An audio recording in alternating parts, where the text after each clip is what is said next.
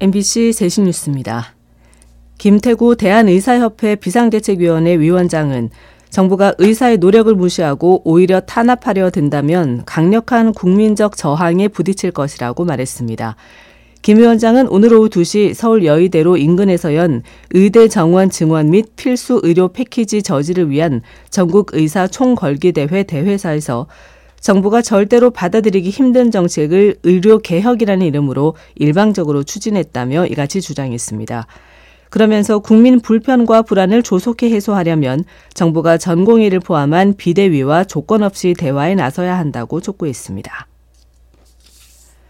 전공의들의 집단 행동을 주도한 혐의로 의사단체 간부들을 수사하고 있는 경찰이 의사들의 집단 행동을 부추기거나 방조해 병원 업무를 방해한 혐의를 받고 있는 의사협회 핵심 관계자 4명을 최근 출국 금지 조치했다고 밝혔습니다. 앞서 지난달 27일 보건복지부는 전공의들의 집단 행동을 교사하고 방조했다며 김태구 의협 비대위원장 등 의사협회 관계자 5명을 경찰에 고발했습니다. 앞서 경찰은 지난 1일 서울 용산구 대한의사협회 회관 등 의사단체와 의사협회 관계자 자택 등을 압수수색했습니다. 교육부는 내일부터 전국 2,741개 초등학교에서 방과 후 교실과 돌봄 교실을 통합한 늘봄 학교가 시행된다고 밝혔습니다. 기존 돌봄 교실은 맞벌이 등 신청 우선 순위를 따지거나 추첨을 통했지만 늘봄 학교는 올해 초등학교 1학년의 경우 원하는 학생 모두가 이용이 가능합니다.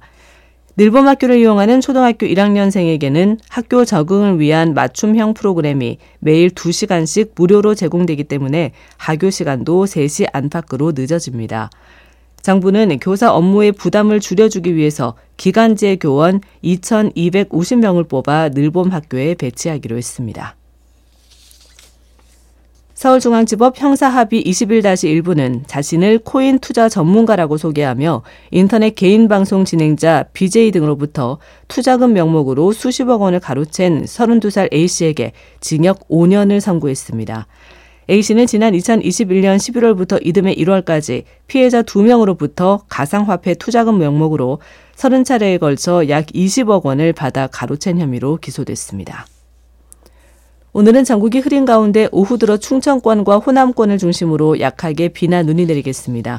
월요일인 내일 아침 최저 기온은 영하 8도에서 영상 4도의 분포로 오늘과 비슷하거나 낮아지겠고 낮 최고 기온은 5도에서 14도로 오늘과 비슷하겠습니다. 바다의 물결은 동해 먼바다에서 3.5m, 서해와 남해 먼바다에서 2.5m로 일겠습니다. 모레는 전국적으로 비가 내리겠습니다. 서울지방 현재 기온 7.3도입니다. 류수민입니다. MBC 세시 뉴스를 마칩니다.